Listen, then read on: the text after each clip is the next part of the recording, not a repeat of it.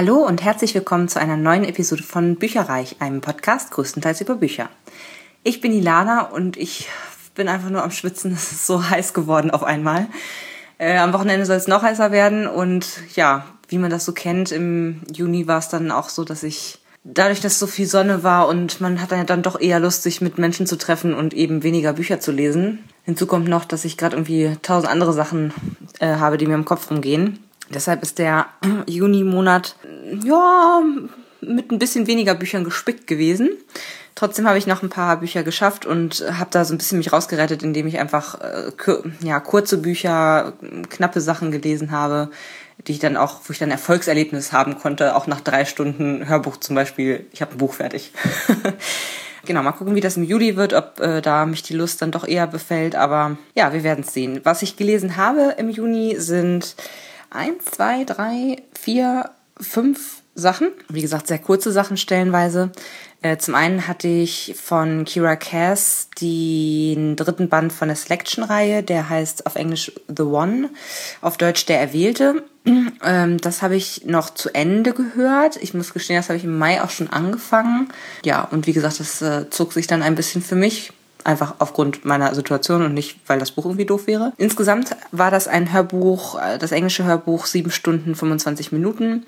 Es gibt die halt auch auf Deutsch, aber nur in gekürzt. Deswegen greife ich da oder habe ich in der Reihe immer nur zu den englischen Hörbüchern gegriffen wieder äh, gelesen von oder gelesen gesprochen von Amy Rubinet und ich würde dem Ganzen, also es war äh, mehr oder weniger der Abschluss von der Trilogie. Es gibt allerdings noch wenn ich richtig informiert bin, zwei hm, sozusagen Folgebände oder Spin-offs von, ich glaube, dem Kind, also der nächsten Generation sozusagen. Das habe ich jedenfalls gehört. Das heißt, Selection der Erwählte ist jetzt sozusagen der Abschluss der ersten Trilogie und es geht dann später halt noch weiter, aber äh, man kann das schon als Abschluss werten. Und da ich jetzt inhaltlich äh, kann ich eigentlich gar nichts dazu sagen, um einfach euch nicht zu spoilern, wenn ihr, wenn ihr den ersten Band noch gar nicht gelesen habt.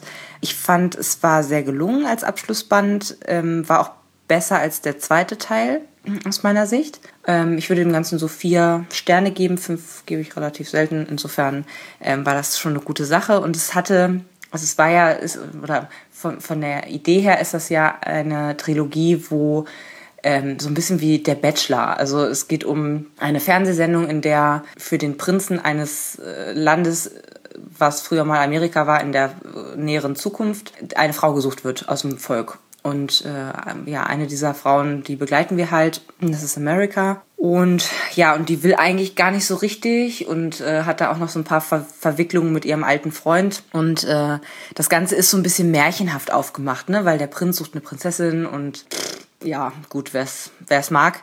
Äh, ich fand, die waren sehr, sehr gut geschrieben insgesamt, die Bücher. Das Ende war so stellenweise so wirklich, wie man es aus Märchen vielleicht auch kennt. Also eine ganz skurrile Mischung aus ziemlich grausam und gewalttätig. Also alle, die Unrecht getan hatten oder alle, die irgendwie einen schlechten Charakter hatten, die wurden aufs blutigste bestraft. Von wem verrate ich jetzt nicht. Gleichzeitig war es dann aber auch so, dann, dann waren eben die Bösen bestraft und dann wurde die große Hochzeit geweiert und das Uiuiui. Also es war schon sehr amerikanisch zum Schluss. Das war so ein typisches wie man auch in amerikanischen Filmen dann manchmal sieht, wenn sich so die, die kleinen Mädels dann dort schon mit sechs Jahren überlegen, wie sie denn gerne heiraten wollen würden. Also mit großem Tamtam -Tam und das Kleid ist so und so und es ist, man ist mega aufgeregt, bis man dann den Menschen sieht, der da vorne am Altar steht. Und das ist halt wirklich, also ein bisschen übertrieben fand ich das, also ein bisschen zu kitschig. Das war wahrscheinlich etwas, was die Autorin sich einfach mal selber verwirklichen wollte, genau diese Szenen zu schreiben. Ich glaube, die hatte da mega Spaß bei, diese Szenen zu schreiben. Insofern war es okay. Vier Sterne, alle Fäden waren verknüpft und ich kann die Trilogie auf jeden Fall empfehlen. Sie ist was locker leichtes für zwischendurch äh, wenn man nicht so viel Tiefgang braucht. Dann habe ich, weil ich es noch da hatte und weil ich, wie gesagt, echt eine Leseflaute hatte, gedacht, Mensch, machst doch folgendes, bist ja gerade so im Fluss. Ich habe noch die Selection Stories 1, Liebe oder Pflicht heißen die, hatte ich noch als Hörbuch da, als deutsches. Das hat dreieinhalb Stunden gedauert ähm, wird gesprochen oder gespielt von Jakob Weigert und Fabian Muschert. Und es werden darin einige Szenen aus diesen drei, fragt mich nicht aus welchen jetzt konkret, aber es werden einige Szenen aus diesen drei ähm, Selection-Büchern werden quasi nochmal neu erzählt aber dann aus der Sicht der Männer, weil ähm, die Originalbücher sind ja eher aus der Sicht von der America, also der Hauptperson, ähm, geschrieben. Und das sind jetzt ähm, Kurzgeschichten. Die ersten paar gehen äh, aus Sicht des Prinzen sozusagen. Die letzten sind dann aus Sicht eines äh, des Ex-Freundes von der Hauptperson. Und ich fand's echt schlecht, muss ich sagen. Also ich weiß nicht, ob es daran lag, dass ich den Rest auf Englisch gehört habe und mich mit den deutschen Stimmen da irgendwie nicht anfreunden konnte. Aber ich glaube, es lag eher daran, dass mh, mm, ich mir sonst eigentlich eher wünsche, dass dann nochmal ein Mehrwert dahinter steckt oder irgendwelche neuen Einsichten gewonnen werden bei solchen Geschichten, die halt aus einer anderen Perspektive geschrieben werden oder aus der Sicht eines anderen Charakters geschrieben werden, die man aber von der Szene her schon kennt. Und das war hier halt nicht gegeben. Das war im Prinzip nochmal ja, schön. Also ich verstehe sowas immer nicht, so dieses, dieses nochmal Schreiben von denselben Szenen, nur aus einer anderen Charakterperspektive. Also es hat mir jetzt ehrlich gesagt nicht so viel Mehrwert gebracht, deswegen fand ich die echt doof. Ich würde jetzt auch andere Stories äh, aus der Reihe eigentlich nicht mehr lesen. Wie gesagt, bringt mir irgendwie nichts. Es wäre echt schön gewesen, wenn, wenn zumindest die, wie gesagt, es sind ja zwei verschiedene Personen, die hier zu Wort kommen, wenn zumindest zwischen den beiden irgendwie ein Unterschied im, im Schreibstil oder so gemerkt worden wäre fand ich jetzt aber auch nicht so rausgearbeitet. Also es war nicht so, dass man sagt, so, oh ja, richtig cool. ist ja eine tolle Schreibübung oder es macht echt Spaß, das zu lesen, weil der eine schreibt ganz anders als der andere aufgrund seines, seiner Herkunft beispielsweise. Ich meine, der eine ist super gebildet, der andere nicht, aber das taucht hier überhaupt nicht auf in keinster Weise und das, ja, hätte ich mir sparen können. Das war jetzt nicht, war mal eine Erfahrung wert, ne? Man lernt ja dazu. Genau, also das waren die beiden Bücher von Kira Cass. Dann habe ich etwas richtig, richtig Cooles gelesen. Und zwar ähm, heißt die Autorin Annelie Wendeberg. Das erste Buch heißt Teufelsgrinsen und äh, das Ganze ist eine Reihe von mittlerweile vier Büchern, wobei die ähm, letzten zwei oder die, die, ja, die zwei, die jetzt noch rauskommen, äh, kommen, glaube ich, erst dieses Jahr im September oder ähnlich raus, also im Laufe des Jahres noch raus. Aber Teufelsgrinsen und der Nachfolgeband, der da heißt Tiefer Fall, die äh, sind schon draußen in Deutschland, ich glaube seit Mai 2015, also relativ frisch. Und die anderen beiden, die im Herbst halt kommen, 2015, die heißen Der irische Löwe und Die lange Reise.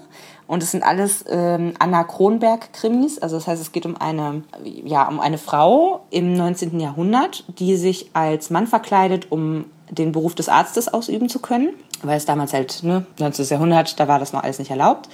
Äh, sie wohnt in London, ist aber gebürtige Deutsche, also die Hauptperson jetzt in den Krimis, und sie ist eine sogenannte Epidemiologin äh, oder Loge, äh, sprich sie äh, untersucht so Seuchen wie so Tetanus und Cholera und so, also wirklich stark ansteckende Krankheiten, die halt äh, zu Seuchen führen können. So habe ich das verstanden. Und das Coole, es ist eine Art Mash-up. Das heißt, der ein oder andere wird Sherlock Holmes von euch kennen. Vielleicht auch, also er hat ja so eine kleine Renaissance jetzt gerade durch die, ich denke mal insbesondere durch die TV-Serien Sherlock und, ähm, wie heißt das andere nochmal? Ähm, mit Lucy Lou.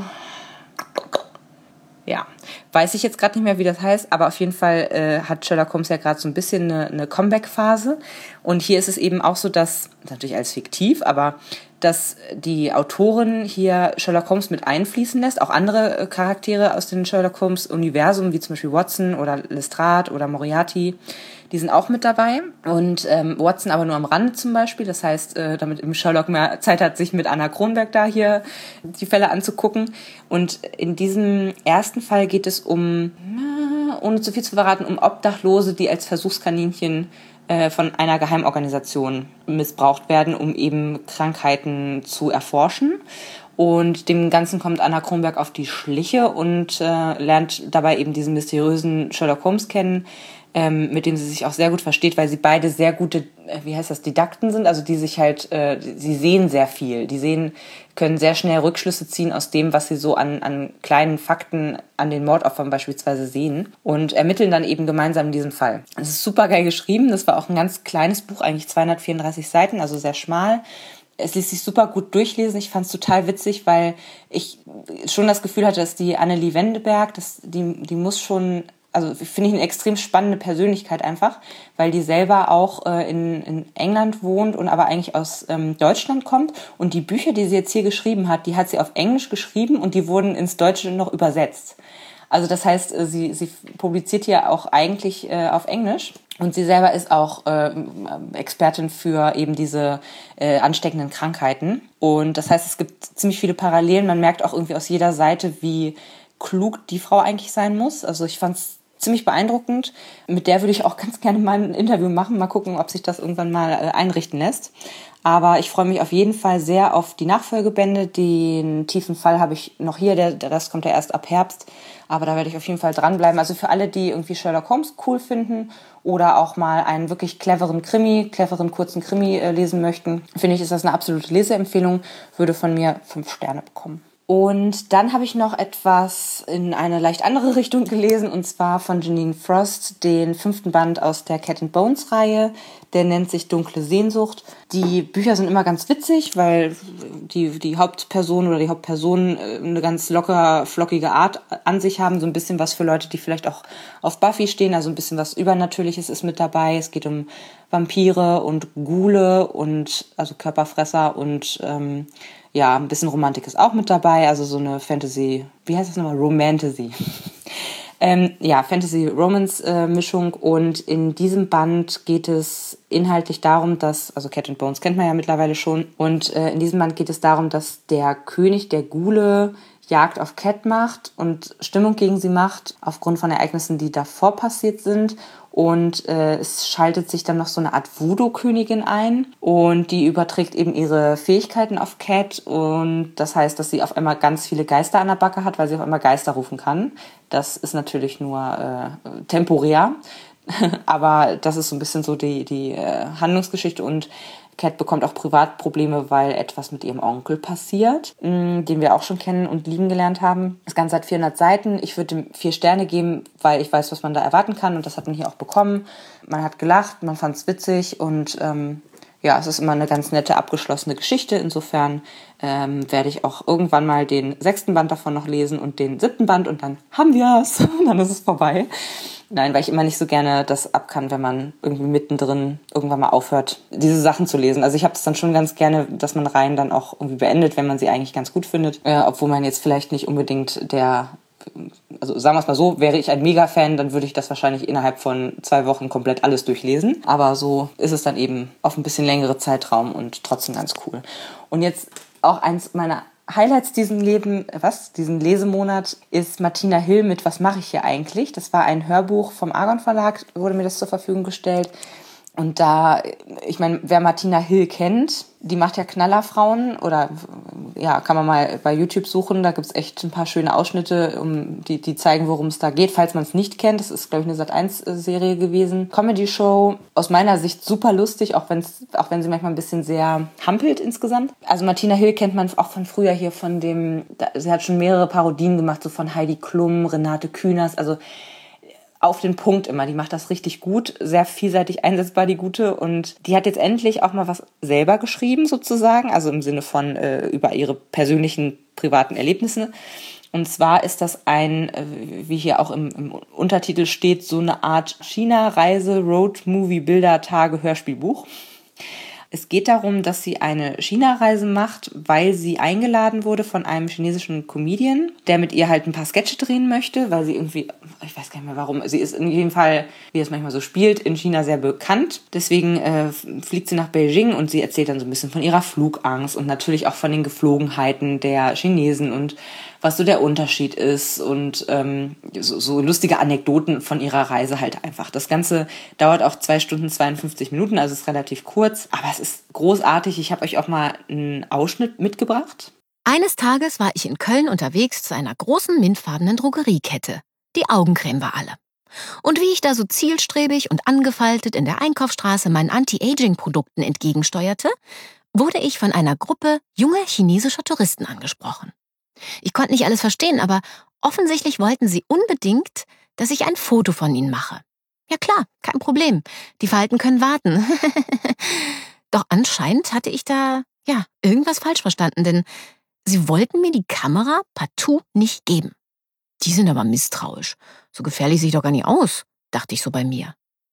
Bis ich dann begriffen habe, dass ich nicht ein Foto von ihnen machen sollte, sondern eines mit ihnen. Okay. Cheese. We know you from China, erklärte mir freudig die Besitzerin der Kamera. Ach, das tut mir jetzt aber leid. Da muss es sich um eine Verwechslung handeln. Ich war nämlich meinem ganzen Leben noch nie in China. Aber ja, trotzdem noch viel Spaß in Köln. Tschüss, winkte ich der Truppe nach und setzte meinen Weg Richtung zeitloser Schönheit fort. Weil ich es mir wert bin und damit ich auch morgen noch kraftvoll zubeißen kann. Mit der Kraft der zwei Herzen. Dumm, dumm. Chef. Ich heiße Chef. Falls Ihnen irgendwo ein roter Faden auffällt, das ist meiner. Den muss ich hier gerade irgendwo verloren haben. Weiter im Text.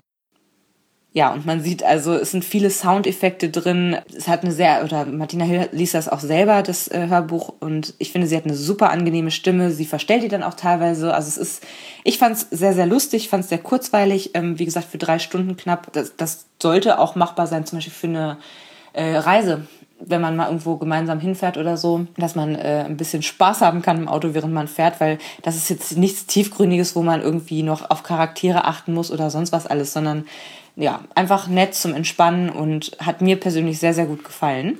Genau, und das war schon alles, was ich im Juni gelesen habe. Wie gesagt, ein paar kürzere Sachen mit dabei, um einfach das Ganze ein bisschen aufzulockern. Und ich bin gespannt, was der Juli so bringt und verabschiede mich bis dahin von euch. Lest viel. Informationen zu allen Büchern, über die ich heute gesprochen habe, findet ihr auf meiner Website www.bücherreich.net mit UE. Ihr könnt dort oder auf Facebook unter www.facebook.de slash podcastbuicherreich in einem Wort durch mit mir in Kontakt treten. Meine E-Mail-Adresse lautet buicherreich at gmail.com. Wenn ihr diesen Podcast über iTunes abonniert habt, würde ich mich riesig freuen, wenn ihr mir eine 5-Sterne-Bewertung hinterlasst. Dies ist ein privater Buch-Podcast, in dem ich nur meine eigene private Meinung wiedergebe. Wenn mir ein Buch oder Hörbuch kostenlos zur Verfügung gestellt wird, kennzeichne ich es entsprechend auf meiner Website.